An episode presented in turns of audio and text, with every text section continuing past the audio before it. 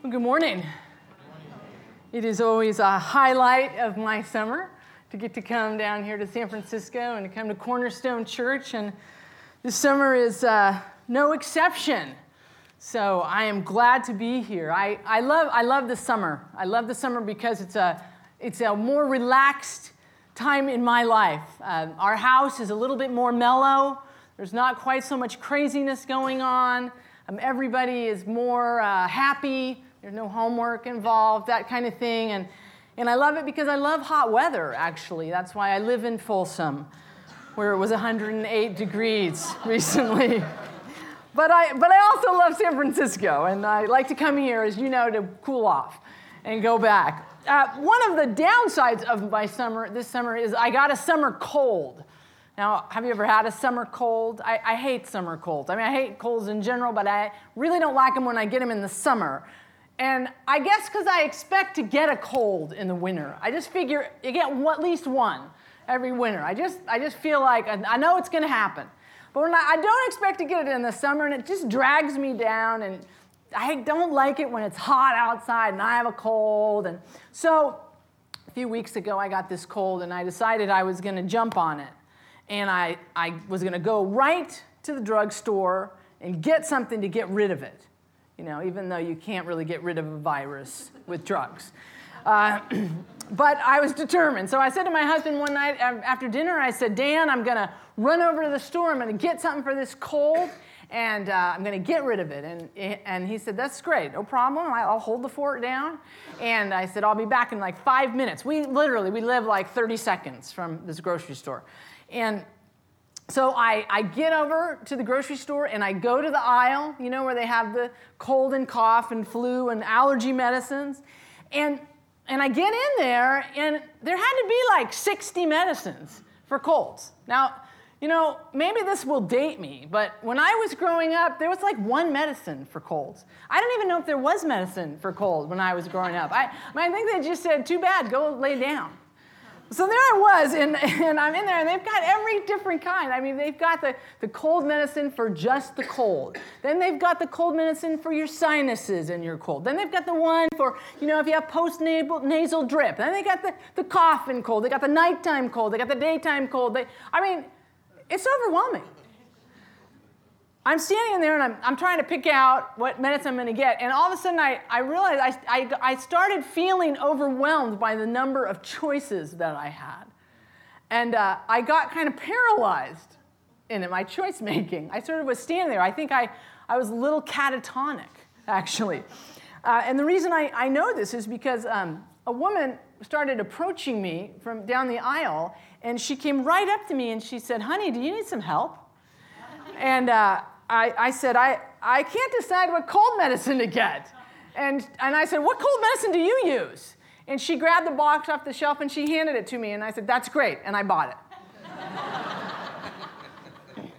I got home and uh, had my cold medicine in hand. And Dan said to me, wow, Libby, we thought we lost you there for a minute. And I was like, well, what do you mean? He goes, because you've been gone forty-five minutes.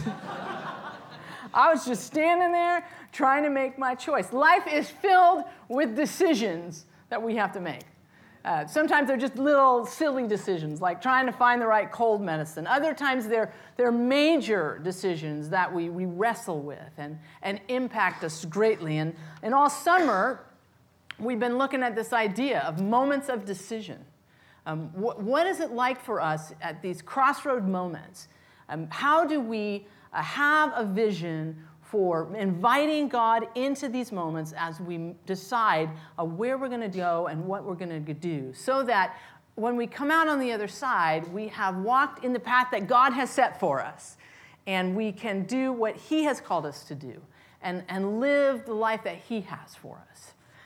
Well, we're going to be looking this morning at a text in the Old Testament from Joshua twenty-four. And Joshua twenty-four is uh, just another way that we're going to look at this whole idea of what it means to uh, make a choice in a moment of decision, to have this time in life where uh, a decision is before us and we have to make a choice.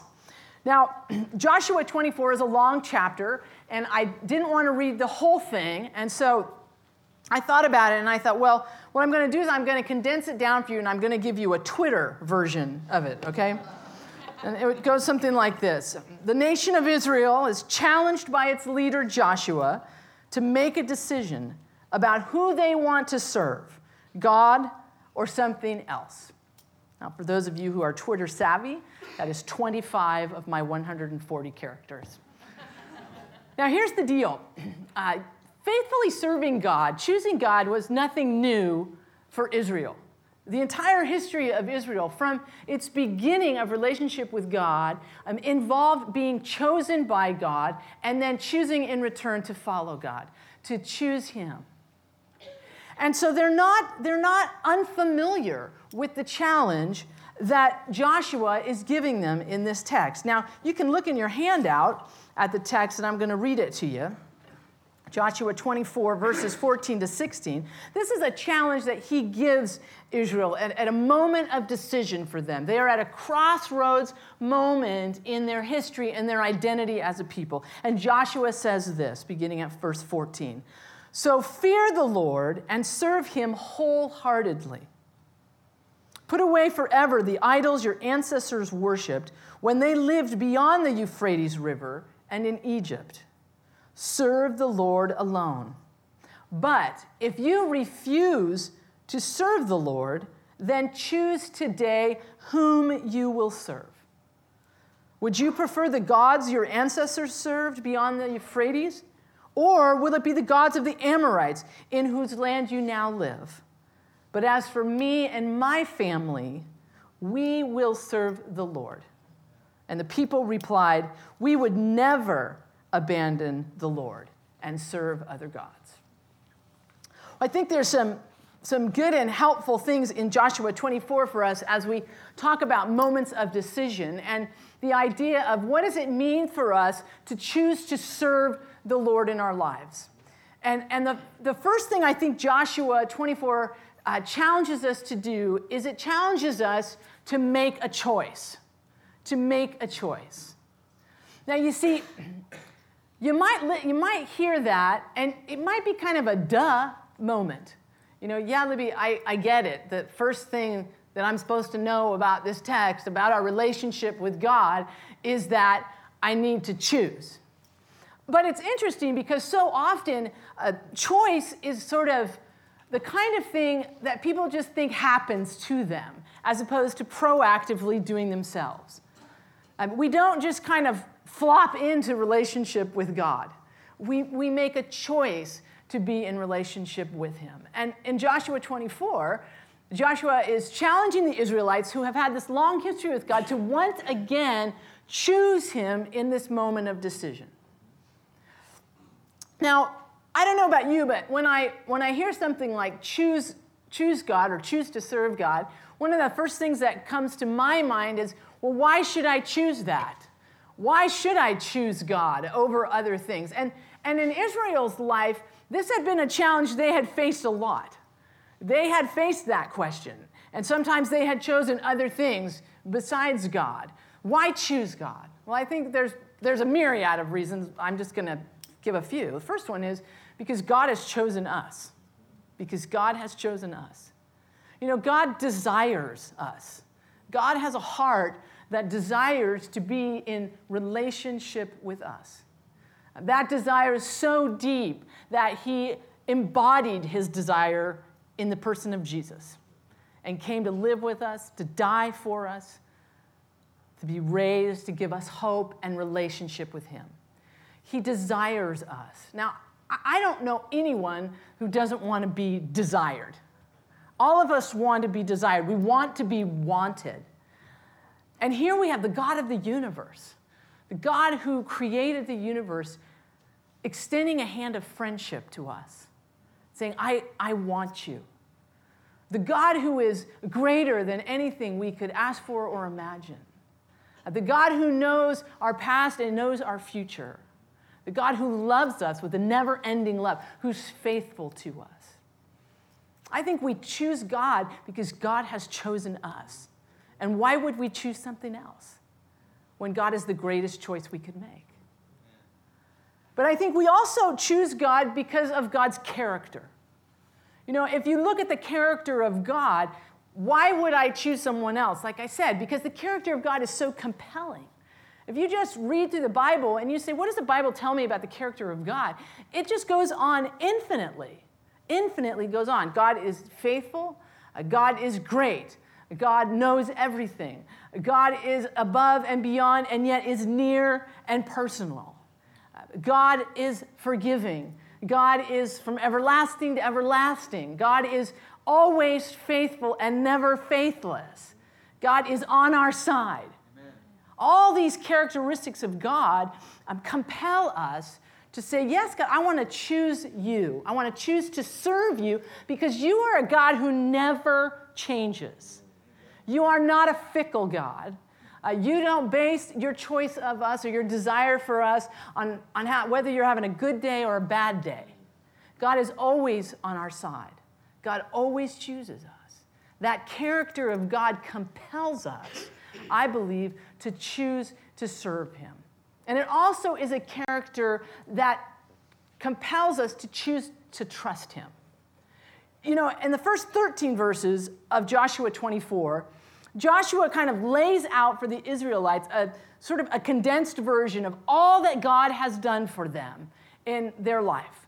And he recounts just all these different circumstances where God has shown up for them. You know, you were in this situation and God did this. You were here and God did this. You thought you were in the most desperate straits ever and God pulled you through. Over and over and over again, Joshua says, look at God's track record, if you will. I think we choose God because his track record proves that he's worthy of our choice. That his track record is always perfect. There's never a moment in time where you can go, oh, no, I see right here.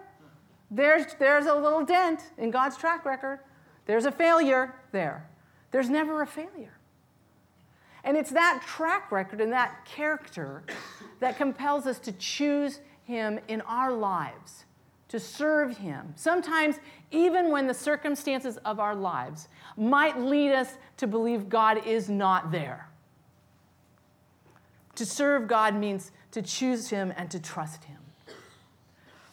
This last April Fool's Day, Dan and I got a call at four o'clock in the morning. Now, when you get a call at four o'clock in the morning, it's usually one of three things. Someone's passed away, and someone's calling to tell you. Someone's been injured, and they're at the hospital, and they're called to have you come in and be there. Or it's the police department calling, telling you that somebody's in trouble, and you need to come and either bail them out or not bail them out, as the case may be. Well, in our home, it was option number three. It was the Folsom Police Department calling. Now, at four a.m., I'm not very with it because, you know, I'm sleeping. But somehow, in this moment, I remembered it was April Fool's Day. And I thought to myself, who of my friends is this that is calling me and saying that it's the Folsom Police Department? Because I just have those kind of friends. I know, are those friends? I don't know. And I thought and I thought and I thought, and I realized it wasn't one of my friends. It was the dispatcher of the Folsom Police Department. And she was telling me not to panic because my doorbell was going to ring momentarily, and there was going to be a police officer there because there was a squad car in front of our house with our son in the back seat. Now, you know, if my son had been maybe sixteen or seventeen, and the police department called me and said, oh, we've got your son in the back of the car, I might have been like, well, uh, all right, what prank did he pull? You know, okay, he's a teenager. The problem is my son is eleven. Oh. And he's in the back of a police car. Now, many of you know that my son is not a typical eleven-year-old because my son is an eleven-year-old with autism. And so for whatever reason, and it is still unbeknownst to us, he woke up in the middle of the night and decided he needed some fresh air.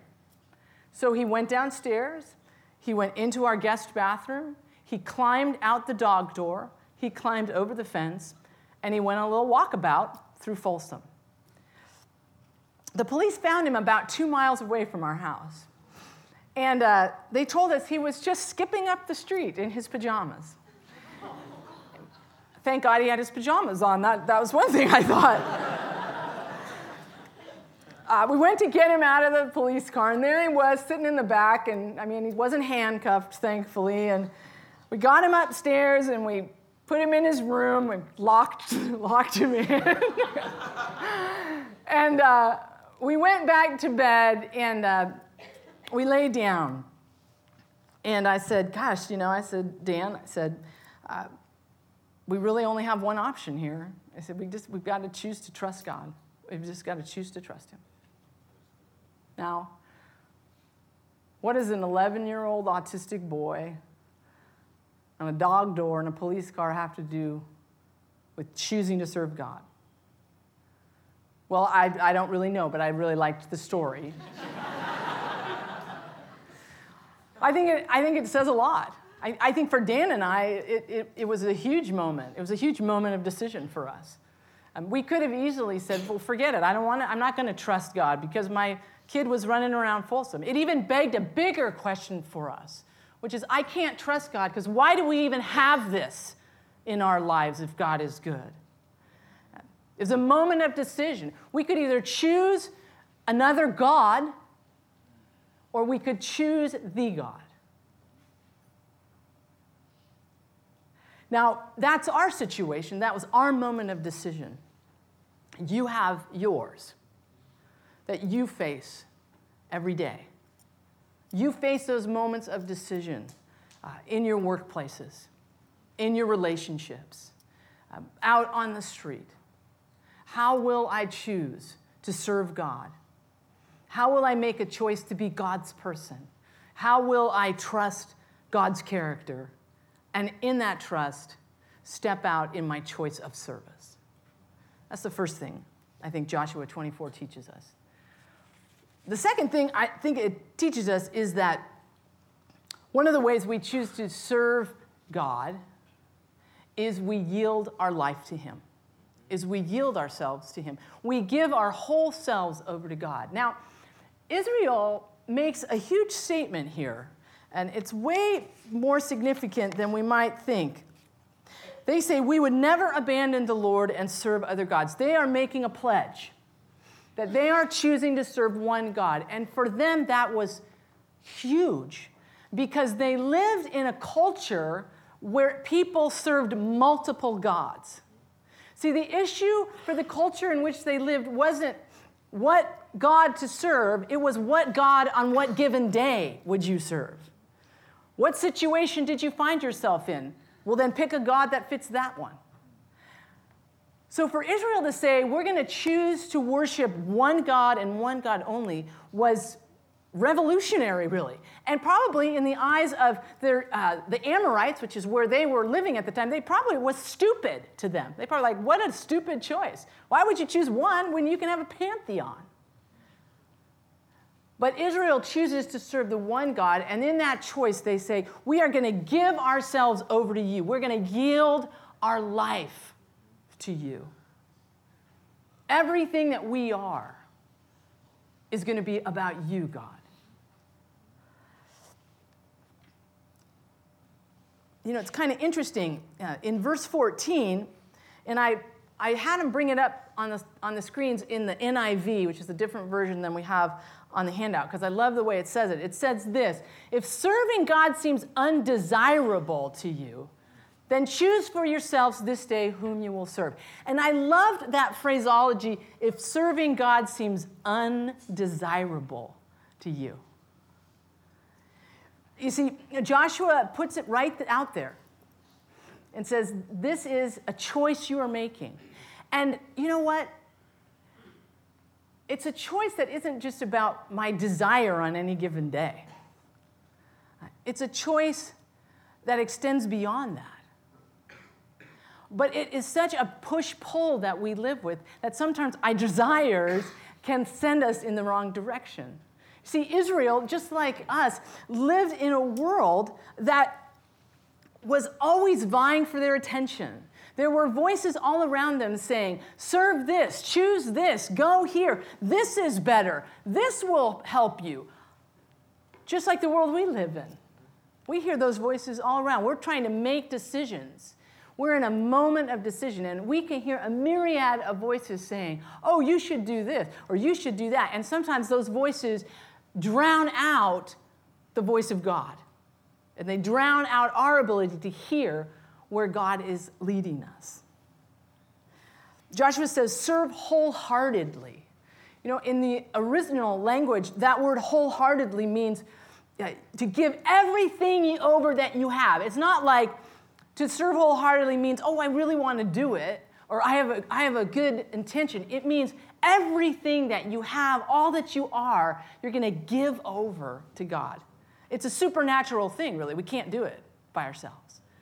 It says, serve wholeheartedly and faithfully. Yield owe yourselves to God, because when we give our lives to God, that's an act of service to Him. Now, I was um, probably like some of you, and certainly a lot of America, uh, drawn this Tuesday to the memorial service for Michael Jackson. And uh, I watched some of it, and I've been following the media coverage of it because I'm fascinated by the world that we live in. Um, I'm a part of this world. Uh, I want to know kind of what the culture is. I'm not afraid of the culture. I don't want to slam the culture. I want to be in the middle of it so that I can engage with the culture, and as a follower of Jesus, uh, do that well. And so I, I was I was watching it, and I was listening to all the different kinds of things people were saying. And I was driving along a freeway. Uh, it must have been on Wednesday or Thursday, and a radio station was doing kind of a uh, man on the street type interviews, and they were walking around and they were just asking people a question. And this was the question they were asking. Who do you think was a bigger idol, Michael Jackson or Jesus? Now, I, th- I thought that was kind of an intriguing question. And you had a lot of people who said, I think Michael Jackson, and you had some who said, oh, I think Jesus. But there was this one response that I was intrigued by, and uh, they asked the person this question, and I could almost see it in my mind. Um, the person kind of stalled, like, hmm. And they, like, they were really thinking about it. You know, it wasn't a gut response. And they were trying to be careful and thoughtful, and it was almost as though you could see them going, Michael Jackson, Jesus. My, my, I. And then at the end of the day, they said, you know, I think they're the, about the same. Now, let me be clear. I, I'm not here to slam Michael Jackson. I, I love Michael Jackson's music. I have a lot of it on my iPod. And I'm not here to slam the question or the people who answered the question. But it was fascinating to me because this is what it told me. We are not very far from Israel, people. We are not very far from a world in which some people elevate someone to the status of a god. Whether it's a person, or it might be a thing, or an ideology, doesn't matter. But we live in a world like that. And that will pull at us all the time. And the question that we have to ask ourselves is, how in the middle of all that can I continually choose to serve God and yield my life to Him? You see? What does that look like, really, ultimately? When you leave here today, you say, what does it look like for me then to choose God and to yield my life to Him? Well, I think it, it's not super complicated, to be honest with you. I think it's a, an everyday moment kind of thing. I think you say in, in everyday moments, what God, what, how can I choose you? In this moment, right now, what will my choice be? It's an awareness. It's living in an awareness level that maybe uh, we haven't thought of before. It's a practice we develop. Um, God, what would you do? I mean, and, and how will I choose you?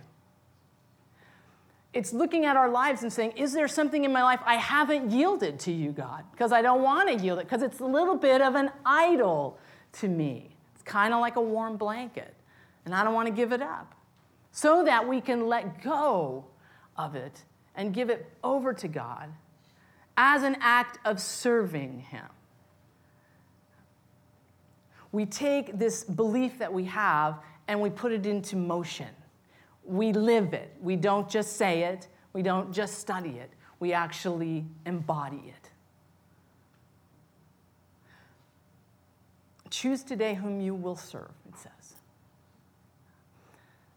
As for me and my house, we will serve the Lord. You may not have a house.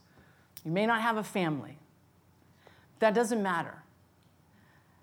As for me, as for you, who will you choose to serve? Because at the end of the day, you got to serve somebody. In a couple minutes, we're going to have our time of giving, and the band is going to come up and close out the service. But before we do that, I, I want to pray for us. So will you pray with me? Amen. God, we're so uh, we're so grateful that you are the kind of God who first and foremost chooses us, that in uh, the depth of your love, uh, you have reached out and befriended us and loved us, and loved us enough to be rejected even. And God, we thank you that you give us an opportunity to choose you. Sometimes, and for some of us here today, maybe for the very first time, and for others of us to be reminded to choose you moment by moment. For every moment that we live is a moment of decision.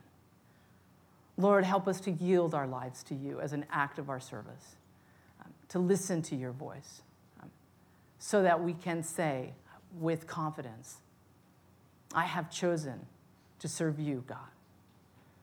We pray this in your name. Amen.